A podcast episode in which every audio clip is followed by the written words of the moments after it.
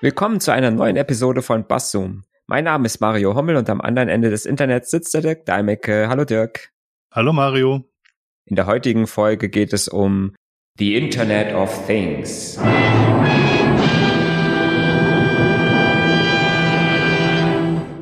Oder auf Deutsch auch äh, das Internet der Dinge.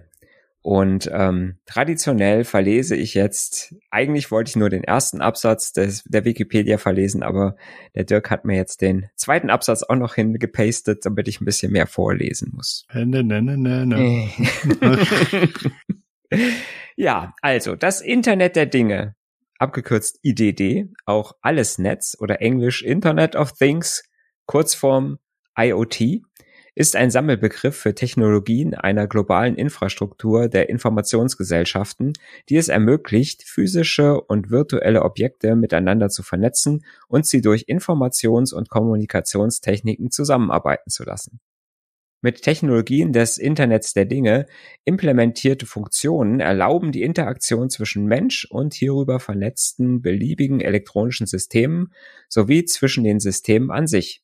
Sie können darüber hinaus auch den Menschen bei einen, seinen Tätigkeiten unterstützen. Die immer kleineren eingebetteten Computer sollen Menschen unterstützen, ohne abzulenken oder überhaupt aufzufallen. So werden zum Beispiel Minu Miniatur ach du meine Güte, miniaturisierte Computer, sogenannte Variables, in verschiedenen Sensoren direkt in Kleidungsstücke eingearbeitet. Ja, mal wieder ziemlich erschöpfend. Ja, die Erklärung. Ich, ich, ich fand den ersten Absatz, deswegen hatte ich dich gebeten, auch den zweiten vorzulesen. Den ersten fand ich so ein bisschen sehr abstrakt. Das und, stimmt. Äh, ja. der, der, der zweite löst das so ein kleines bisschen auf.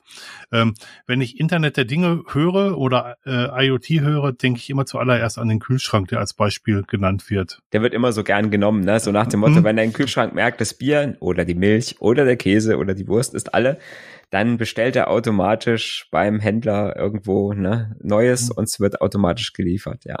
Und das Bild gibt's irgendwie schon viel, viel länger, als es das Internet der Dinge gibt. ich ich, ich, habe keine Idee, wo das herkommt, ähm, weil, äh, also wir haben unseren Kühlschrank einigermaßen unter Kontrolle. Hm, ich glaube, das ist vielleicht so, gerade in der frühen Zeit, ähm, der Informationstechnologie könnte ich mir vorstellen, dass das sowas war, was sich die Leute leicht vorstellen konnten.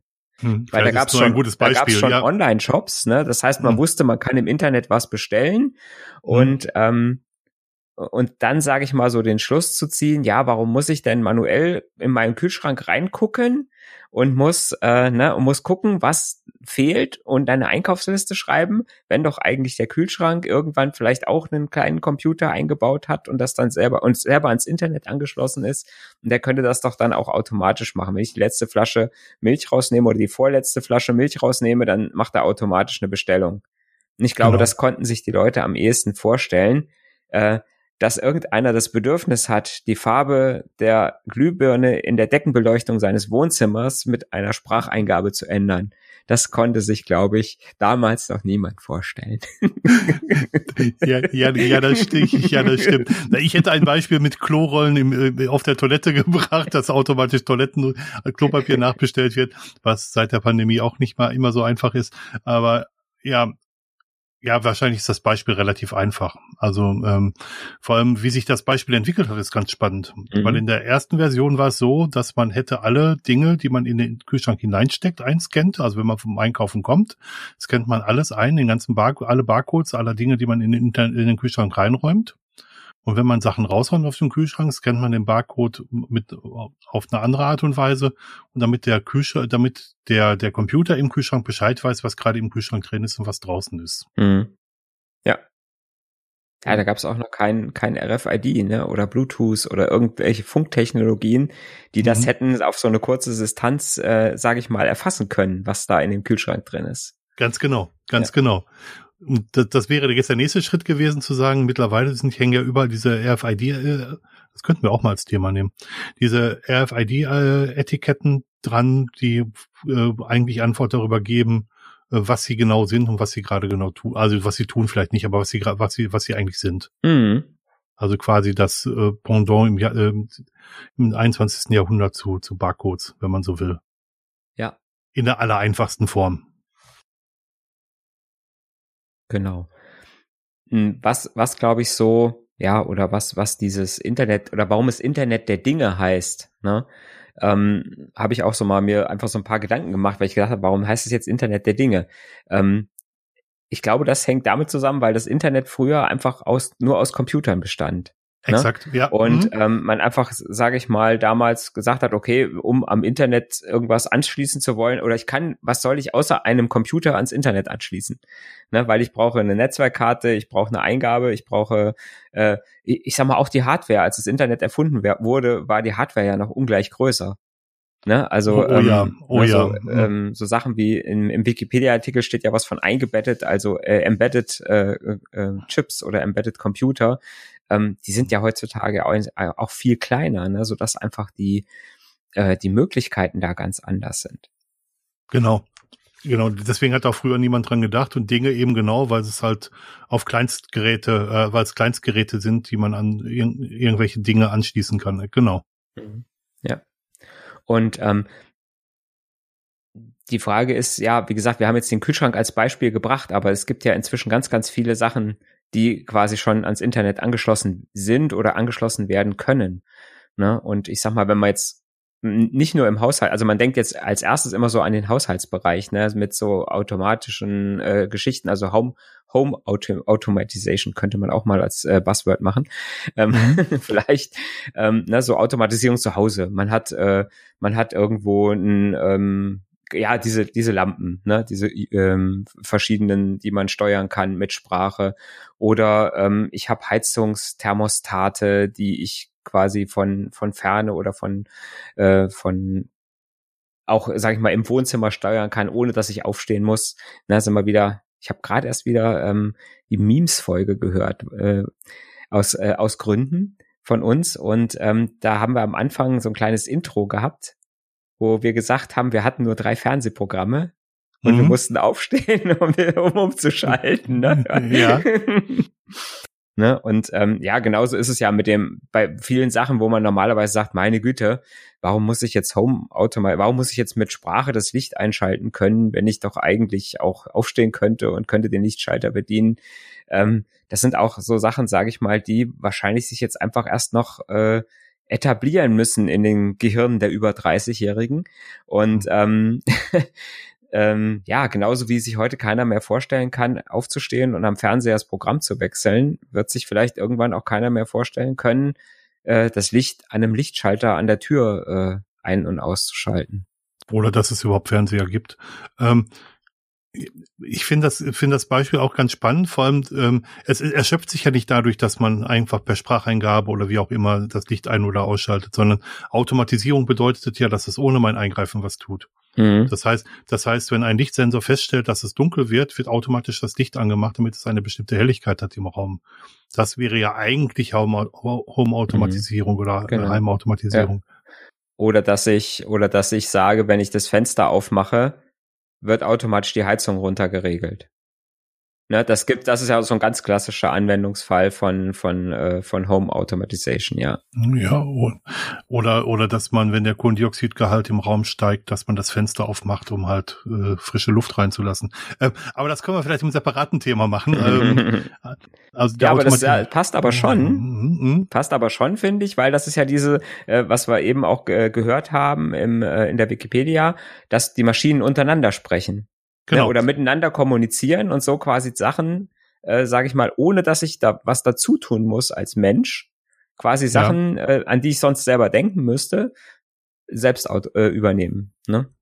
Ja, und das ist eigentlich das Spannende. Also genauso wie, wie, wie im Kühlschrankbeispiel, wo wir am Anfang gesagt haben, dass wir die Sachen selber scannen müssen, die rein oder rausgehen, ist die Automatisierung, besteht die Automatisierung ja nicht darin, dass danach bestellt wird, sondern dass der Kühlschrank vielleicht sogar selbsttätig feststellt, was in ihm ist, eben mhm. durch, durch, durch Geräte, die auf Funktechnologie oder durch ähm, Etiketten, die auf Funktechnologie reagieren um jederzeit feststellen zu können, was, was der Zustand ist, wo vielleicht sogar das Haltbarkeitsdatum drauf ist und wo dann auch eine Alarm kommt, dass eine bestimmte ein bestimmtes Lebensmittel seine Haltbarkeit überschritten mhm. hat. Ja. Oder ähm, ich bekomme automatisch äh, Vorschläge für, für zum Kochen mit mhm. den Zutaten, die demnächst ablaufen.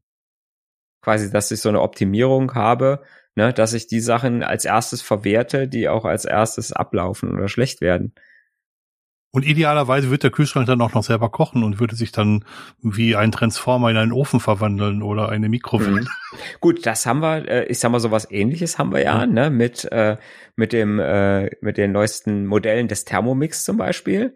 Der ich ja wollte, auch ich wollte den Namen nicht sagen. Wolltest den Namen nicht sagen, ich sage ihn einfach, ne? Der ja auch mit dem Internet verbunden ist. Und ja. wenn man, wenn man das zu, das im Modul dazu kauft und mhm. dann äh, sich ein Rezept runterlädt und mir im Prinzip äh, genau sagt, so jetzt bitte mach die und die Zutaten rein und dann mhm. automatisch, sage ich mal, einstellt, wie schnell er sich drehen muss, wie heiß er jetzt das machen muss und wie lange er das machen muss. Mhm. Äh, das ist ja schon eine kleine Automatis äh, Automati Automation. Automatisierung. Automatisierung oder Automation? Automation ist, glaube ich, lateinisch. Automatisierung ist das Eingedeutsche. ja. Oder könntest du auch Automation mhm. sagen. Ja. Genau. Aber, aber ich finde das ganz spannend, weil die Beispiele eins zeigen, dass, dass die ähm, Automatisierung noch nicht komplett fortgeschritten ist, dass es immer noch manuelle Eingriffe braucht. Mhm. Und, in, und in der Endstufe, so stellen sich viele Leute als Internet of Things vor, ist es halt so, dass die äh, Geräte selber miteinander sprechen in, und miteinander nach einem festen Muster interagieren und dementsprechend auch ähm, Aktionen ausgelöst werden. Mhm. Eben, eben beispielsweise, es wird dunkel, ähm, das Licht wird eingeschaltet, es wird kalt, die Heizung wird eingeschaltet. Solche, also das sind ja ganz einfache, ganz einfache Muster eigentlich. Mhm. Ja. Und, und ganz besonders spannend wird's, wenn es mehrere Dinge verschiedener Art gibt, die dann auf, auf ganz besondere Art und Weise miteinander kommunizieren. Mhm. Also zum Beispiel ein Kältesensor auf einem Tiefkühlgefrierstück, wo, wo man feststellen kann, ob die Tiefkühlkette unterbrochen war und wenn ja, wie lange und für welchen Zeitraum und wie, wie welche Temperatur das ähm, das, ähm, das Gefriergut hatte zu dem Zeitpunkt. Also mhm. ob da wirklich, ob es wirklich getaut war oder ob die Kühlkette äh, so unterbrochen war, dass, dass es stecht wird, dass es schneller stecht wird. Ja. Und, und damit das Haltbarkeitsdatum angepasst werden müsste, mhm. automatisch. Ja. Wobei es da jetzt noch einen Faktor gibt, finde ich, wenn wir wirklich von Internet of Things reden, mhm. ne, dann ist es nicht so, dass ich sage, ich habe so ein automatisiertes Haus, was innerhalb des Hauses alles regelt untereinander. Mhm. Ne? Also mhm. so Sachen wie, äh, ne, ich mache das Fenster auf und äh, Heizung wird runter geregelt oder ähm, äh, das wird dunkel, Licht geht an. Das sind Sachen, mhm. die, da brauche ich ja kein Internet für. Genau, ne, nehmen, wir noch könnt, nehmen wir den Wetterbericht dazu. Ja, genau. ja, aber ne, ich sag mal, ne, mhm. ne, da könnte ich mir eine Wetterstation noch hinhängen, ne, die, die äh, das macht. Ne, und wenn ich das nicht aus dem Internet haben will. Das heißt, an der Stelle könnte ich sagen, okay, das Haus ist zwar hochtechnisiert, aber mhm. hat eigentlich nichts mit dem Internet zu tun. Das ist richtig, ja. ja. Mhm. Ich, ich sag mal, von Internet of Things kann man eigentlich erst sprechen, wenn diese Geräte tatsächlich in diesem globalen, weltumspannenden Netz alle stehen ja. und erreichbar sind. Ne? Weil das ist ja, sage ich mal, auch das, was vielleicht dann auch das eine oder andere äh, Risiko äh, bildet, ne? Weil der, mhm. der Kühlschrank, der jetzt bei X irgendwas bestellen muss, der muss eine Internetverbindung nach draußen haben. Das heißt, der muss nach außen kommunizieren können, mhm. kann unter Umständen auch, sage ich mal, natürlich auch Sachen von außen empfangen. Er muss ja irgendwas empfangen können, ne? weil wenn er irgendwo bestellt, muss er auch die Bestätigung bekommen, dass er, dass die Bestellung auch angekommen ist. Ne? Und da besteht natürlich dann wieder ein Angriffsvektor, dass ich sagen kann, okay, natürlich kann ich dann auch, sage ich mal, mich in, zum Beispiel in den Internetverkehr einschalten und kann falsche Sachen bestellen oder kann vielleicht irgendwas und kann versuchen, über den Kühlschrank in das interne Netzwerk äh, des Benutzers zu kommen. Mhm. Das ist jetzt vielleicht bei einem, das ist jetzt vielleicht bei einem ähm, Privathaushalt jetzt nicht so super tragisch. Aber ich sage jetzt mal so eine Überwachungskamera, die in einem großen Inter in, äh, äh, Industrieunternehmen hängt ähm, ne, und dann da irgendwie im internen Netz mithängt und mit dem Internet verbunden ist, weil der externe Dienstleister äh, quasi da von außen drauf gucken muss, ob alles in Ordnung ist auf dem Betriebsgelände. Hm. Da sehe ich das Ganze da schon wieder ein bisschen kritischer. Ja, definitiv. Gutes Beispiel, ja. Oder ähm, oder Internet of Things geht auch mit, mit Fahrstühlen, wo die ganzen Fahrstühle Sensoren haben und die, die Werte der Sensoren übers Internet an eine zentrale Stelle melden, an den Hersteller des Fahrstuhls. Oder mit Technologie des, Technologien des Machine Learnings halt herausgefunden wird, ob demnächst eine Wartung fällig wird, weil nämlich die, die ähm, Aufzüge ähm, verschiedene Sensordaten ähm, kurz vor dem Ausfall zeigen, so dass eigentlich vor dem Ausfall Predictive Maintenance nennt sich das, dass halt vor dem Ausfall ähm, eine eine Wartung ähm, stattfinden kann. Und das wird tatsächlich schon gemacht bei verschiedenen Aufzugherstellern. Mhm. Und dann haben, besteht das Internet of Things dadurch, dass die Sensoren im Fahrstuhl über einen wie, wie auch immer gearteten ähm, Internetzugang ihre Daten an eine zentrale Stelle melden und da dann halt entschieden wird, ob gewartet werden muss oder nicht. Mhm.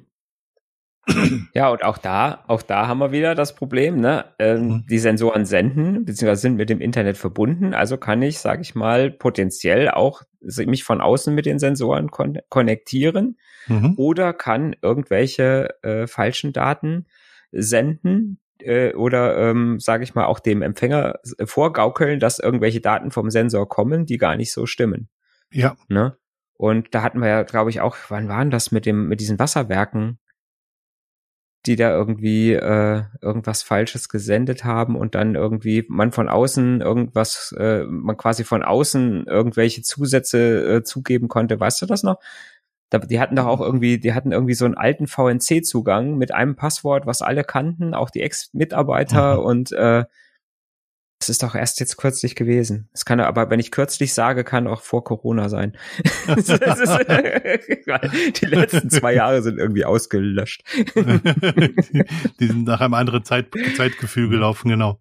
Aber gerade diese Geschichten, ne, äh, Infra, äh, öffentliche Infrastruktur, Elektrizität, Wasserversorgung und so weiter, da ist es noch mal kritischer, wenn irgendwelche Sachen ans Internet angeschlossen sind.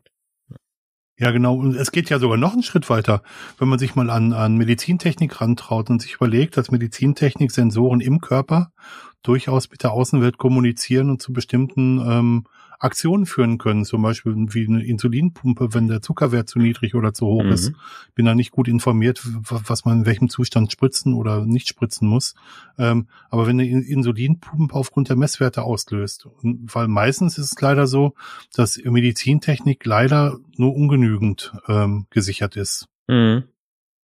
Und insbesondere, das weiß ich von einem Vortrag von Karen Sandler auf, auf der Frostcon, insbesondere Herzschrittmacher fallen darunter. Herzschrittmacher werden noch nicht mal per HTTPS angesprochen, also noch nicht mal mhm. SSL-Verschlüsselt, da herrscht Klartextkommunikation.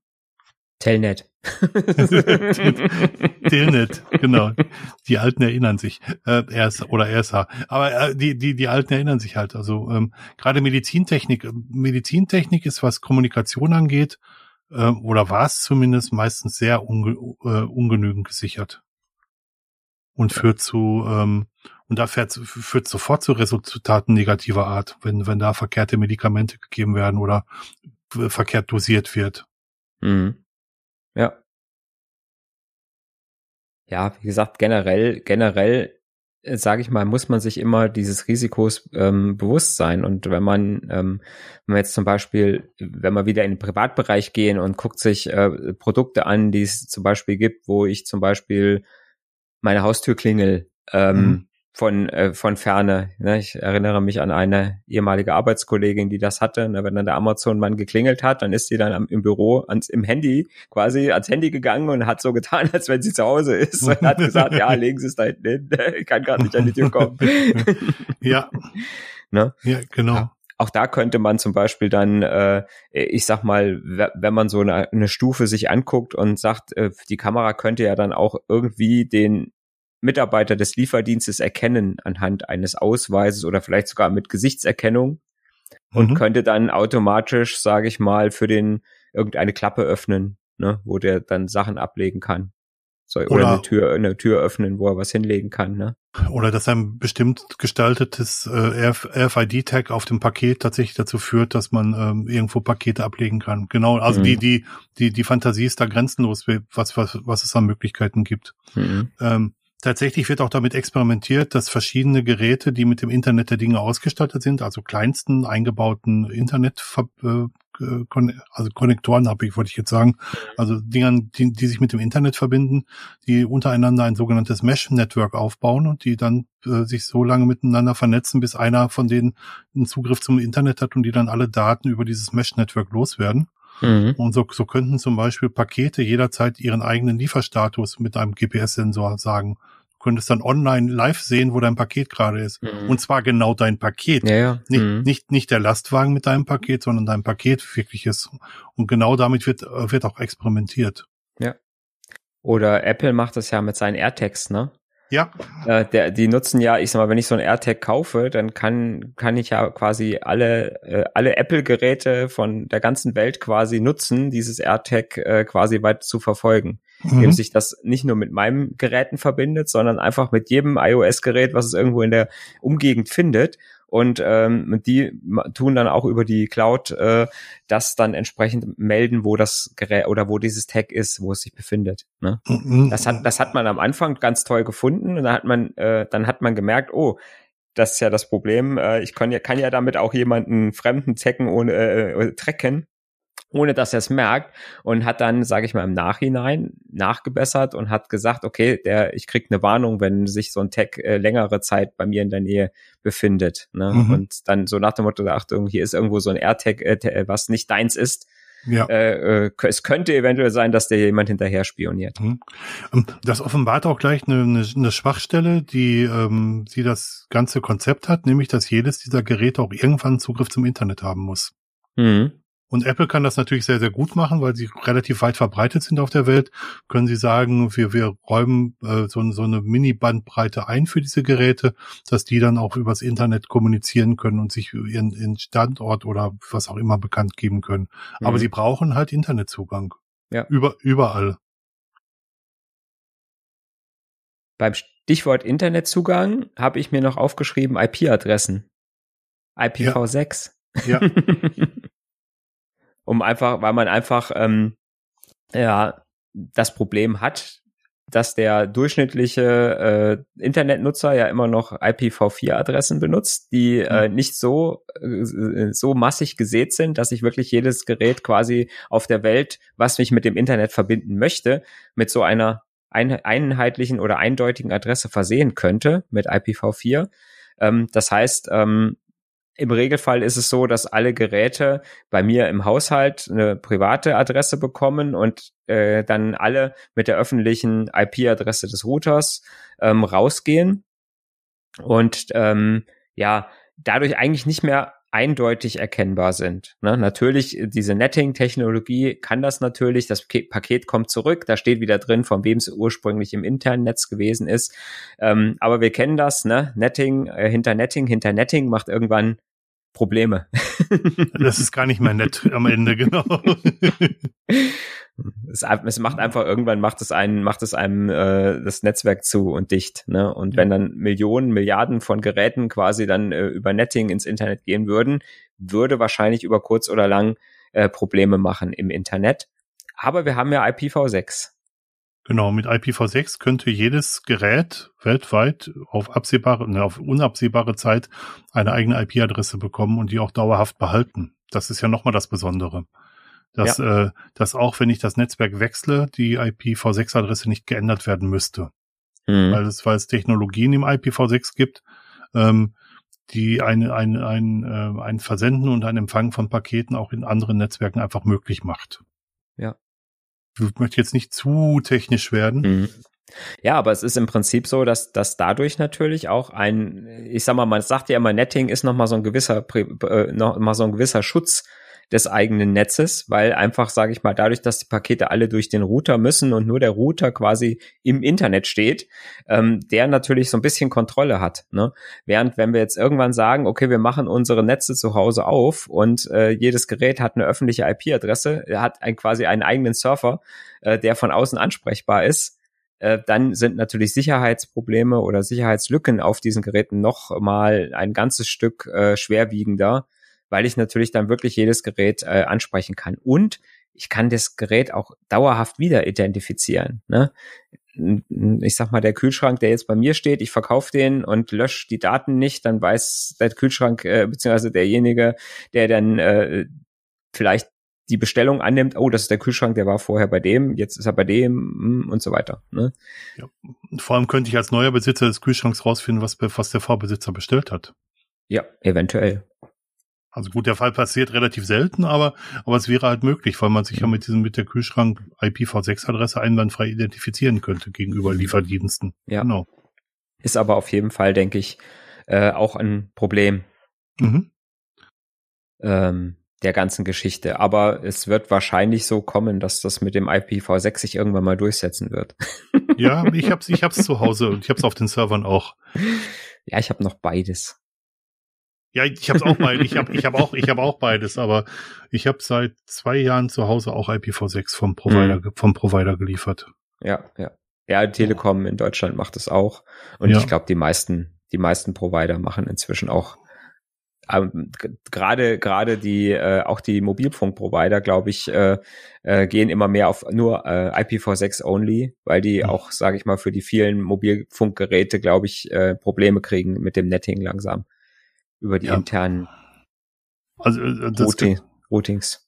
Das kannst du ja vielleicht aus eigener Erfahrung sagen in, in, in deiner kleinen Familie. Ähm, wie, wie viele IP-Adressen vergibst du denn, wenn du dir dein Zoo an Geräten zu Hause anguckst? Da fängt ja. an, der Drucker, jedes Familienmitglied hat vielleicht ein Notebook, vielleicht hat noch jedes Familienmitglied einen richtigen Standrechner und ein Tablet und ein Handy und ein E-Book-Reader und, und alle brauchen eine IP-Adresse. Also irgendwie. Smart TVs. Smart TVs, ja, genau müssen irgendwie mit dem Internet kommunizieren. Das wird selbst in, in, in kleinen Haushalten wird das gleich eine ganze Menge. Hm. Ruckzuck hast du 20, 30 Geräte. Und, und damit Zusammen, auch 20, ne? 20, 30 mhm. IP-Adressen, genau. Genau. Ja. Und das, das, das, das äh, kaskadiert sehr, sehr schnell. Hast du für dich eine Killer-Anwendung rausgefunden für, für das Internet of Things, was für das dich das Leben besonders leichter machen würde? Also was, wo du denkst, das ist eine Technologie, die es Sinn, bei der es äh, sinnvoll ist, die, die auch weiter zu verfolgen? Also, das, das ist ja, glaube ich, ein Problem unseres Alters, ne? Ähm, dass wir, dass wir uns eigentlich sagen, dass für uns eigentlich so Sachen immer sind, ja, meine Güte, es ist zwar schön, mhm. ähm, es macht auch Spaß, sowas mal zu basteln. Mhm. Ähm, wie gesagt, ich habe zum Beispiel, ich habe zum Beispiel äh, letztes Jahr mal äh, so ein kleines Bastelprojekt gemacht, wo ich mir einfach so ein paar, ähm, so ein paar ähm, Temperatur, Luftdruck ähm, und Luftfeuchtigkeitssensoren äh, mhm. gekauft habe und die an so einen Raspberry Pi Zero gehängt habe und äh, an verschiedenen Stellen im Haus und außerhalb vom Haus platziert habe und die ähm, schicken halt ihre Daten alle zehn Minuten an eine Datenbank auf einem Websurfer und ich kann dann quasi von überall aus, kann ich gucken, äh, na, wie warm und wie Luftdruck und wie luftfeucht ist es denn an den verschiedenen Orten mhm. äh, im Haus. Das ist was, was ich auch ganz oft nutze. Mhm. Ähm, um einfach mal auch mal, sag ich mal, wenn ich irgendwo anders bin, zu gucken, ja, wie ist denn, oder auch wenn ich drin sitze, gucken, wie ist es denn gerade draußen? ne, ist aber eigentlich nichts, was ich auch mit einer mit einer Wetterstation, äh, sage ich mal, die ich mir hinstelle, mit einem Außenfühler, äh, nicht ich nicht auch haben könnte. Mhm. Ne? Natürlich nicht überall, ne? wo ich äh, überall, wo ich Internet habe, ne? Äh, dadurch, dass ich halt von überall darauf zugreifen kann, kann ich natürlich von überall äh, gucken und auch von jedem Gerät gucken. Ähm, ähm, das ist schon ein Vorteil. Ich denke mir nur immer, das ist jetzt nichts, wo ich sagen würde, da kann ich jetzt nicht mehr ohne leben. Und ähm, ja, es ist, äh, ich weiß nicht, ob es entfernt von dem von dem Aspekt, dass man es technisch umgesetzt hat, dass es einfach Spaß macht, so ein bisschen äh, da zu basteln und sowas äh, zu gucken, geht es überhaupt? Wüsste ich jetzt nichts, wo ich sagen würde, das wäre was, was ich immer ähm, was ich eigentlich immer brauche. Wobei es so mit Bequemlichkeiten ja immer so eine Geschichte ist. Ne? Das ist so ähnlich wie wenn ich im Auto das erste Auto mit Klimaanlage hatte und früher gesagt habe, meine Güte, wofür brauche ich eine Klimaanlage? Ich mach's Fenster auf, wenn mir zu warm ist. Ne? Und dann äh, und dann kommt und dann kommt die äh, dann kommt äh, das nächste Auto hat eine Sitzheizung. Äh, ne? Dann will man auch kein Auto ohne Sitzheizung mehr haben auf einmal. Und das ne? das dritte hat dann die Lenkradheizung. Weißt, was ich meine? Absolut. ähm, aber mir geht dabei durch den Kopf, dass bei Sachen, die für mich vielleicht Bequemlichkeit wären, für Leute, die gehandicapt sind, das vielleicht auch eine Möglichkeit sein kann, denen das Leben zu erleichtern. Also gerade auch so was, was Lüftung, Heizung an- und ausschalten und solche Sachen angeht. Mhm. Ich glaube, dass das eine gute Möglichkeit ist, äh, Heizkosten und Strom zu sparen, aber auch ähm, ähm, einen guten Lüftungsgrad im Haushalt zu halten. Also ähm, gerade im Winter neigt man ja sehr, sehr stark dazu, viel zu wenig zu lüften oder ja. äh, man sollte ja Stoß, auf jeden Fall immer Stoßlüften. Und mhm. so das Internet der Dinge könnte einem schon helfen, ähm, das auf wissenschaftlicher Basis zu tun, halt aufgrund des CO2-Gehaltes im Haus oder äh, wenn man vielleicht gehbehindert ist, dass, dass, ähm, dass, dass auch die Heizung äh, an- und ausgeschaltet wird oder morgens, wenn man aufsteht, dass es warm ist in der Wohnung, dass man nicht die ganze Nacht durch die Heizung anhat. Also, ähm, also es gäbe für mich schon auch dafür Anwendungsfälle, die vielleicht nicht für mich das Killerkriterium sind, aber wo ich mir durchaus vorstellen könnte, dass es Menschen gibt, für die es wirklich hilfreich mhm. wäre. Ähm, es sind mit Sicherheit sind es auch Sachen, die man, wo man sagt, ja, natürlich könnte man das auch manuell machen, aber man ist manchmal zu bequem oder mhm. ich sag mal, der Aufwand ist einfach zu groß, immer dran zu denken, äh, mhm. das zu machen. Ähm, und ja, dann ist es, dann ist es vielleicht auch was, wo man sagt, okay, das ist natürlich dann auch, auch gut, wenn ich das dann automatisch so machen kann. Ja. Ähm, wenn ich, wenn ich zum Beispiel jetzt den Bereich Elektromobilität dann nochmal angucke, wo ich, wo, ähm, wo ich im Auto eine Software habe, die auch mit Internetverbindung mir genau sagt, wann ich äh, laden muss, damit ich meine Strecke schaffe und äh, wo ich dann welches Ladegerät finde. Was es ja auch nur kann, weil es irgendwo mit einem zentralen Dienst im Internet verbunden ist, der sagt, da sind jetzt gerade ähm, Sachen. Ne?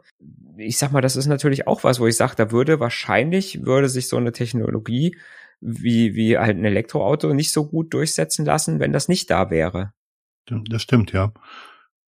Ich würde auch das, ähm, du bringst mich gerade auf die Idee, dass das Beispiel, was ich gerade für die Aufzüge gebracht habe, dass das auch für normale Autos total toll wäre, wenn mein Auto selbsttätig einen Werkstatttermin macht nach bestimmten Vorgaben. Mhm. Wenn ich zum Beispiel sage, ich habe montags immer Homeoffice ähm, als Beispiel, da könnte ich das Auto direkt äh, auch, auch jedes Mal in die Werkstatt bringen, da brauche ich das nicht. Mhm. Oder, oder ich bin oder, oder umgekehrt, an Tagen, an denen ich äh, im Office bin, kann das Auto auch den ganzen Tag in der Werkstatt sein, weil ich es da definitiv nicht brauche. Also wie man es auch immer ähm, organisieren möchte. Und dass das Auto dann sagt, hör mal, du näherst dich deiner, deiner, ähm, deines Serviceintervalls, mach, soll ich schon mal einen Termin für dich ausmachen? Mhm. Ja. Also so, äh, das wäre eine Sache, die ich mir vorstellen könnte. Oder auch ähm, Stau, Stauforschung automatisch. Also dass mir die mhm. Routenplanung auch an, an meine Fahrgewohnheiten angepasste Routenempfehlungen gibt. Mhm. Das wird immer besser, aber das ist noch lange nicht da, wo es meiner Meinung nach sein könnte. Richtig.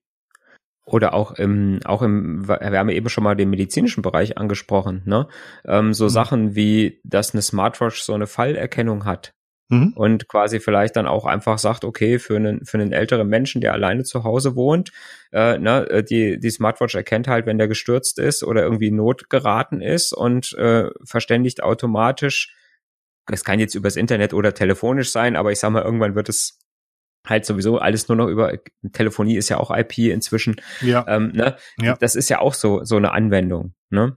Das gibt's auch schon. Wo man, mhm. das gibt's schon, ne? Und ähm, das ist auch eine, eine Erleichterung, wo man sagt, ah, da macht's auf jeden Fall Sinn. Absolut, ne? absolut. Und ja. ähm, da ist es auf jeden Fall eine, eine, eine Anwendung, wo ich sage, das macht das Leben leichter und einfacher und wo wir auch einfach mal sagen können, äh, diese ganze Technik, die wir da produzieren, äh, macht äh, jenseits von YouTube-Videos angucken und und Facebook äh, äh, scrollen auch was Sinnvolles. Ne? Ja, Also mir ist das Thema mit den mit den mit den Lieferketten noch äh, noch ein Thema, weil sehr viele Lebensmittel weggeschmissen werden, wenn Lieferketten unterbrochen werden.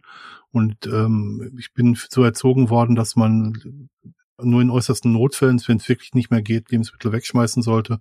Und äh, ich fände eigentlich ganz toll, wenn man darüber feststellen könnte, dass ähm, Lebensmittel noch nicht verdorben sind und dass sie durchaus auch weiterverkauft werden könnten. Mhm. Also Lebensmittel zu vernichten, wenn sie noch genießbar sind, halte ich für ja, zumindest für problematisch oder für ethisch ja. und moralisch nicht korrekt, sagen wir es mal so. Mhm. Und, und auch gerade wenn es um, um tote Tiere geht, das Tier sollte nicht umsonst gestorben sein. Also ja. äh, genau. Aber da, da kann ich mir das auch noch gut vorstellen, dass es, ähm, dass es hilfreich wäre. Mhm. Wo wir gerade so über Verschwendung und äh, so Ressourcen so ein bisschen reden, äh, wäre auch noch so ein Punkt, äh, den ich mir aufgeschrieben habe. Ich finde, es ist relativ verschwenderisch, wenn jede Glühbirne mit einem eigenen Mikroprozessor und einem eigenen WLAN-Chip äh, daherkommt, ähm, ne, um dann eine Verbindung zum Internet of Things zu haben. Ne? Weil ich einfach sage, ich, ich schmeiße ja dann mit jeder kaputten Glühbirne, schmeiße ich im Prinzip einen Computer, einen ganzen Computer weg. Ähm, mal ganz abgesehen davon, das wieder zu trennen und vernünftig, äh, ist es ja, ist es ja eine unglaubliche Verschwendung. Diese ganzen Embedded-Systeme, ähm, wenn man da guckt, wo da überall inzwischen ein, ein Computerchip drin steckt, ähm, ich nehme da immer als, als Beispiel gerne äh, diesen, diesen Schwangerschaftstest, der mit Digitalanzeige, der mhm. im Prinzip nichts anderes macht. Äh, da, da ist im Prinzip ein ganz normaler äh, äh Flüssigkeitsstreifen drin, wie, wie in den alten Schwangerschaftstests. Äh, Tests. und es sind zwei, an den Stellen, wo ein Streifen kommt, es sind zwei Fotozellen drin Ne? Und da, dieser Mikrochip, der macht ein, nichts anderes als einmal in seinem Leben diese zwei Fotozellen anzuschalten und zu gucken, ob da ein Strich ist und dann auf diesem Display, auf diesem LED-Display, schwanger oder nicht schwanger anzuzeigen. Und dann wird er weggeschmissen. Unglaublich. Haben ja, wir noch nie Gedanken und noch nie Gedanken darüber gemacht. un un unglaublich, ja. Wirklich unglaublich. Ja. Ne? So, und wenn der jetzt noch einen WLAN-Chip kriegt, damit er, damit er die Daten gleich noch, äh, äh, damit er die Daten gleich noch irgendwie an den Hausarzt bringt, damit der äh, einen Termin bei, beim Gynäkologen machen kann oder was auch immer bei der Gynäkologin machen kann. Hm. diese, ja, aber habe ich mir noch nie Gedanken drüber gemacht. Passt gut. Ja, ist wirklich, wirklich spannend. Mhm. Ja, ja, das ist halt, das ist halt so eine Sache, die man halt auch, glaube ich, immer noch mal so ein bisschen mit dem Kopf haben muss. Äh, wenn man jetzt sagt, die Bequemlichkeit, äh, eine, eine Glühbirne mit der Sprache zu steuern, äh, und was, was verbrauchen wir dafür für Ressourcen ne, von unserer kleinen Kugel, die halt einfach nicht unendlich Ressourcen hat. Ja. Also gerade was, was das angeht, ähm, gibt es, glaube ich, noch Nachsteuerbedarf in beide Richtungen. Also es kann mhm. zum einen helfen, dass man Ressourcen sinnvoller nutzt, siehe Lebensmittel. Und es kann natürlich auch zum anderen dazu führen, dass man Ressourcen unsinnigerweise wegschmeißt, obwohl es noch benutzbar wäre, siehe Schwangerschaftstests. Also ähm, wie immer muss man es gut gegeneinander abwägen, ob, ähm, ob und wie man das äh, benutzt und zu welchen Zwecken, genau. Ja. Ja, ein anderes ganz großes Problem, was ich halt noch bei diesen ganzen Internet of Things Geschichten sehe, sind halt ähm, die Softwarestände auf diesen Geräten. Mhm. Ne, weil einfach, äh, sage ich mal, relativ sicher ist, dass wenn ich mir so ein Teil kaufe, so eine Glühbirne, mhm dass die nicht, sage ich mal, ihr ganzes Leben, wenn die vielleicht fünf, sechs, sieben, acht Jahre, ne, so eine LED hält ja schon mal ein bisschen. Ne? Mhm. LED-Technik ist ja zum Glück äh, relativ äh, haltbar. Ähm, in ihrem sechsjährigen Leben wirklich sechs Jahre lang Firmware-Updates bekommt auf ihrem Mikrochip und mhm. jede Sicherheitslücke, die da auftaucht, äh, gefixt wird. Ähm, ne? Plus, sage ich mal, unsere, unsere Prediction von eben, dass wir gesagt haben, IPv6 wird kommen und jedes Gerät kriegt seine eigene IP-Adresse. Dann habe ich irgendwann in meinem Haushalt 50 Geräte mit Sicherheitslücken, die direkt per IP-Adresse von außen ansprechbar sind. Und möchte man eigentlich auch nicht haben, ne? Ja, vor allem, das, das klappt ja schon auf Smartphones nicht ähm, nicht vernünftig, also zumindest auf, auf äh, den meisten Android-Geräten. Ähm, wie soll es dann bei, bei Geräten, die sehr viel günstiger sind, klappen? Muss man ja auch mal fragen. Mhm. Bin ich, bin ich bei dir. Also die Sicherheitslücken schleppt, schleppt man in jedem Fall ständig mit sich rum. Ja. Zumal es ja auch keine Verpflichtung gibt, ne, für den Anbieter zu sagen, wenn ich sowas verkaufe, muss ich so lange mindestens äh, das Ding auch mit Sicherheitsupdates versorgen. Die gibt's noch nicht. Ich weiß, dass da ja. schon länger was in der Mache ist, mhm. dass halt ein Up äh, Update-Garantie geben soll. Ja. Aber das ist noch lange nicht so weit, da gebe ich dir absolut recht. Ja, ich halte es auch ganz schwer nur für überprüfbar.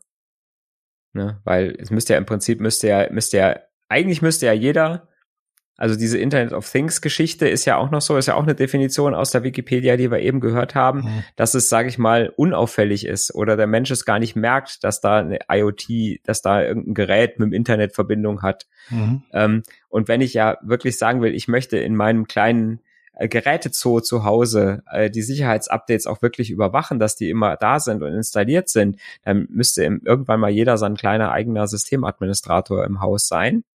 Ähm, und das werden einfach nicht alle leisten können. Ja, aber das, das bekomme ich doch vielleicht darüber geregelt, dass ich sage, das können auch andere Institutionen machen. Das kann so eine mhm. Verbraucherzentrale machen.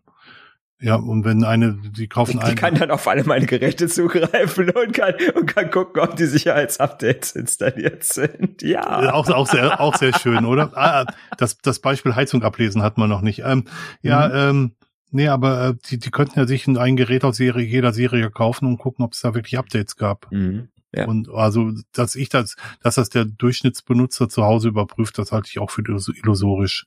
Aber wenn das in eine äh, Heimautomatisierungslösung eingebunden ist, dann hat man ja Internetzugriff. Und dann ließe sich ja durch die Software schon überprüfen, ob es Updates gibt oder nicht. Und ähm, Aber dass, dass wirklich sinnvolle Updates eingespielt werden sollten oder dafür kommen sollten, das müssen dann halt andere prüfen. Also das technische hm. Know-how fehlt, fehlt ja. den meisten und wahrscheinlich auch mir. Also ich mache jetzt schon relativ lange, bin schon relativ lange Computerfuzzi. Für jedes Gerät zu sagen, dass es ein Update braucht, könnte ich auch nicht. Außer wenn eins da ist. Du müsstest ja erstmal wissen, was ist da überhaupt drin. Absolut, ja. Ne? Was sind mhm. für Chips drin? Was ist für ein Betriebssystem drauf? Ähm, um überhaupt das überhaupt irgendwo verfolgen zu können, ob es dafür eine Sicherheitslücke gibt. Ne? Äh, deswegen, ich glaube, das ist gar nicht, ist gar nicht leistbar durch Einzelne. Ähm, wo ich gerade Heizung gesagt habe, das ist ein Beispiel, was ich mit meinen Eltern hatte. Meine Mutter war, als sie noch lebte, sehr äh, angetan davon, dass der Heizungsableser nicht mehr nach Hause kommen musste, sondern dass die aus dem äh, Flur aus die, die Heizung ablesen konnten und dann mhm. auch ähm, entsprechende Verbrauchsstatistiken erstellen konnten und sie dann halt die auch die Rechnung bekommen haben. Und was meine, was ich meiner Mutter dann erzählt habe, ja, zum einen, dass die Geräte sehr, sehr schlecht gesichert sind, das ist mal das eine. Was aber gar nicht das Drama ist, sondern dass man aus den Daten, die man daraus gewinnen könnte, herausfinden kann, ob Leute zu Hause sind oder nicht. Hm. Und abhängig davon von den Daten, die man aus diesen Geräten gewinnt, könnte man dann auch sagen, ich breche natürlich dann ein, wenn die Leute nicht zu Hause sind. Hm auch da, auch da sind wir wieder bei der ungenügenden Sicher Sicherung und, und uh, ungenügenden ähm, Sicherheitsupdates. Also man kann mit solchen Daten, so unab, äh, unauffällig sie sein, äh, sein scheinen, durchaus auch äh, großen Schaden anrichten. Mhm. Und ja nicht nur durch Sicherheitslücken. Schon alleine dadurch, dass diese Daten irgendwo bei einem Fremden irgendwo liegen. Mhm ähm, ne, das, das Heizungsbeispiel ist ja ganz schön, ist ja, ähm, ist ja auch ganz gut geeignet dafür. Hm. Ne, es muss ja noch nicht mal eine Sicherheitslücke sein und ein böser Hacker äh, guckt sich die, äh, guckt sich meine Heizung an und, äh, oder meinen Stromzähler an und guckt, wann ich nicht zu Hause bin. Mhm ne, wer sagt denn nicht, dass vielleicht ein unzufriedener Mitarbeiter bei dem Stromanbieter sitzt, der sagt, ich, äh, ich mache eine Excel-Tabelle mit den Daten und schicke die an, äh, an X und krieg dafür vielleicht mal 20.000 Euro rübergeschickt. Ja, kein Wunder, dass sie Schimmel haben, sie heizen ja viel zu viel. ja, genau. Ne? da sind wir wieder beim Thema Datensammlung oder Daten, äh, ne, Datenschutz auch, ne, wo man sagt, äh, will ich denn überhaupt, dass diese ganzen Dinge aus meinem Privatleben im Internet sind. Ja. Ne? Bei der, bei der Videoklingel. Ne? Natürlich gibt es da irgendwo ein zentrales Internetportal, was das Bild meiner Videoklingel überträgt. Das heißt, jedes, jeder, der da klingelt, sage ich mal, äh, äh, ist irgendwann mal fotografiert auf dem Surfer gewesen. Definitiv. Ne? Und ob mhm. das der Anbieter speichert oder nicht speichert, äh, kann ich nicht prüfen. Nein, das stimmt. Es gibt zwar eine Datenschutzgrundverordnung oder eine äh, E-Privacy-Richtlinie, aber das, ob die wirklich von Unternehmen eingehalten wird, ist die ganz große Frage.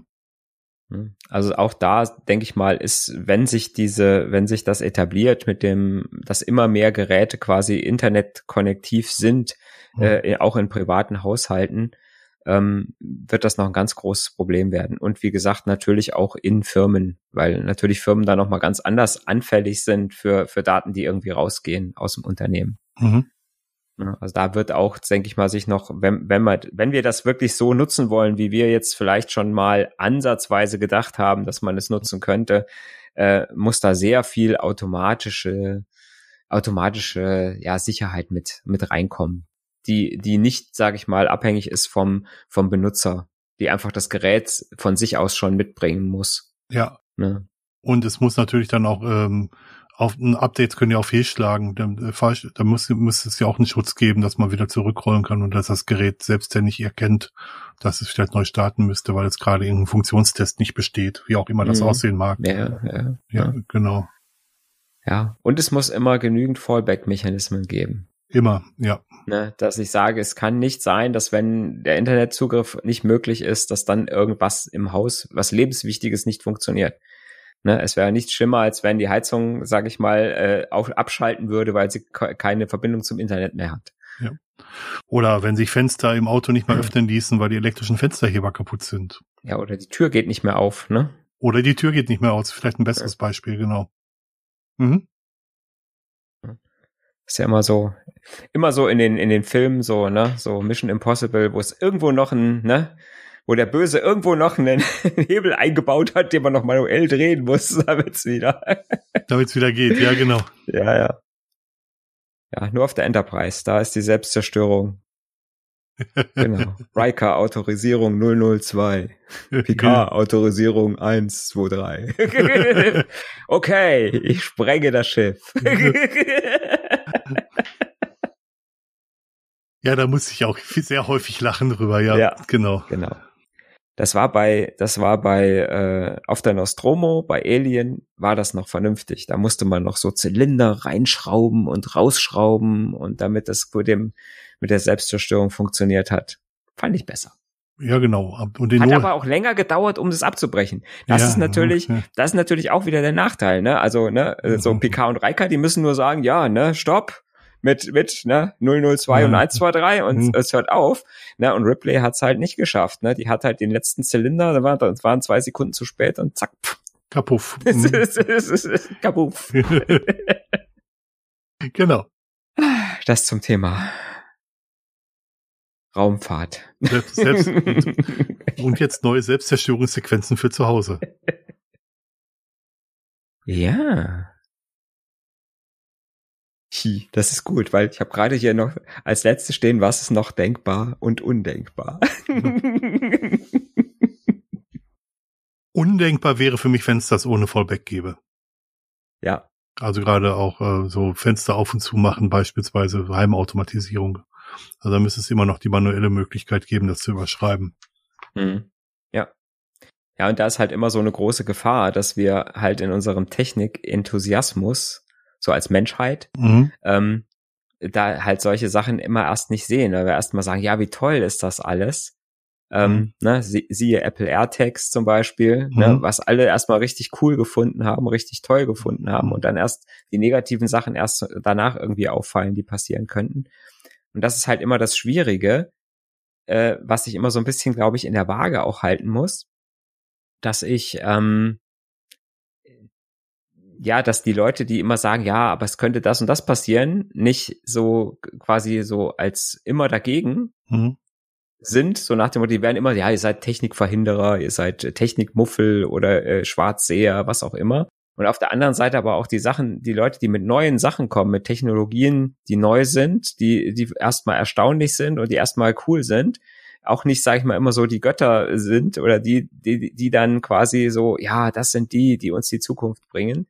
Da, da muss immer so eine kleine Waage sein. Ne? Da müssen immer so, so, ne, auf, auf jeder Seite das Gewicht so ein bisschen ausgeglichen sein Mhm. damit wir uns da nicht in die Scheiße reiten, glaube ich. Ja, definitiv. Ähm, so, man sagt ja Technikfolgeabschätzung. Man muss halt solche Abschätzungen sehr, sehr genau tun. Ähm, und vor allem Szenarien im Blick behalten, die die ursprünglichen Erfinder nicht im, im Blick hatten. Hm. Also ich habe da ein Beispiel, ich habe an der Uni eine Vorlesung gehört in Informatik und Gesellschaft. Da hat uns der Professor damals erzählt von einer ähm, Initiative, die nannte sich Informatiker für den Frieden, ähm, die sich haben überwachen lassen. Einfach, weil die haben auch gesehen, dass die, die Beispiel war, dass die Leute eine Mustererkennung geschrieben haben, die sie gemacht haben, um ähm, stupide Arbeiten am Fließband zu ersetzen, nämlich Schrauben nach einer bestimmten Art und Weise zu sortieren. Hm. Und was sie halt nicht wollten, ist, dass die gleiche Mustererkennung verwendet wird, um automatische Ziele zu finden von von von äh, von äh, autonomen Raketen, die dann Mhm. halt ähm, benutzt wurden, um, um, um Menschen zu töten. Also gerade ganz aktuelles Thema. Ähm, sondern also viele Anwendungsfälle für eine eigentlich gute Idee ähm, sind dann halt ähm, vielleicht gar nicht auf dem Schirm. Ja. Aber ich glaube insgesamt, dass wir ähm, vielleicht einen Teil unserer Privatsphäre der Bequemlichkeit weiter opfern werden. Also es gibt schon sehr, sehr häufig. Ähm, und die Frage ist, möchte man das oder möchte man das nicht? Und die Frage wird immer größer, also immer, immer drängender. Ja, man muss ja nur das Smartphone angucken, wie viel Privatsphäre wir uns schon damit wegnehmen lassen, dass wir dieses Gerät die ganze Zeit mit uns rumtragen, ähm, was halt ständig irgendwas von uns preisgibt an ne, Leute, äh, Sachen, die wir niemals jemandem einfach so erzählen würden, wenn wir es manuell tun müssten. Ne? Das, das stimmt. Und, und selbst wenn man die Standorterkennung ausgestaltet hat, man durchaus relativ, ja, auf einem, mit, mit einer bestimmten Genauigkeit feststellen kann, wo du bist, weil du Mhm. mit bestimmten Signalstärken bei bestimmten Funkmasten einfach verbunden bist. Ja, ist ja nicht nur das, es ist ja jede, jede App, die ich benutze, hat ja irgendeinen Tracker eingebaut, äh, ähm, ne, der irgendwie was, sage ich mal, irgendwelche eindeutigen Sachen von mir Und das alles zu einem ganzen gro zu einem großen Ganzen zusammengefügt, äh, ist immer ein sehr, sehr wertvoller Datensatz über mich. Ja. Und wer glaubt, dass wir ein bisschen übertreiben, der solle sich mal die Diskussionen angucken, ähm, die aufgekommen sind, als Apple angefangen hat zu sagen, dass die, äh, dass die Tracker ausgeschaltet werden. Dass Facebook ganz schnell gesagt hat, das macht unser Geschäftsmodell kaputt. Mhm. Ja. Also relativ aktuell war jetzt groß durch die Presse gegangen.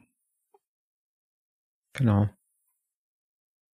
Ja, da haben wir ja auch schon so über Cookies und äh, und seit Seiten im Internet, äh, die äh, die Sachen wegschicken, haben wir ja auch schon öfter gesprochen das in einigen Folgen. Ne? Das stimmt. Der Kreis schließt sich immer wieder. Das, ja, wir kommen immer auf die gleichen Themen zurück und irgendwann sind wir so selbstreferenziell, dass wir einfach nur noch Folgennummern sagen, äh, wenn wir über, neu, wenn wir über, genau. neue, über ja. neue Themen reden. Genau. Genau. Dieses Thema hört ihr bitte in Folge 21, Minute 37. genau. Wie so ein schlechter Buchcode von, äh, von, von, von Agentenfilmen. Ja.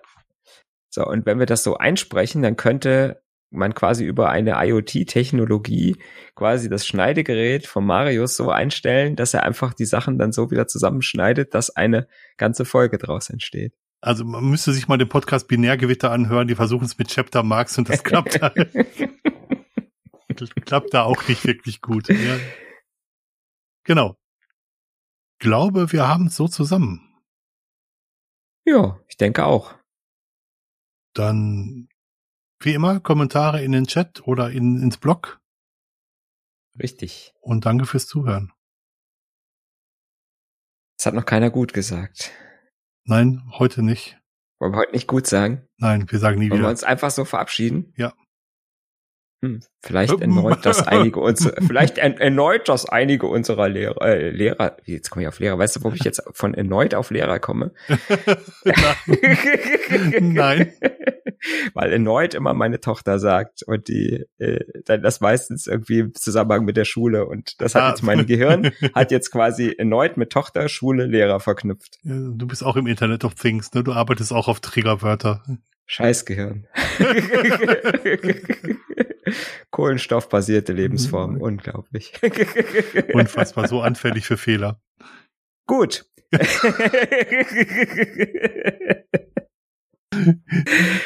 genau. Wenn ihr es bis hierher geschafft habt, äh, noch weiter zuzuhören, äh, dann wünschen wir euch jetzt äh, eine schöne Zeit. Äh, bis zum nächsten Mal in 14 Tagen. Bis zum nächsten Mal. Tschüss. Tschüss.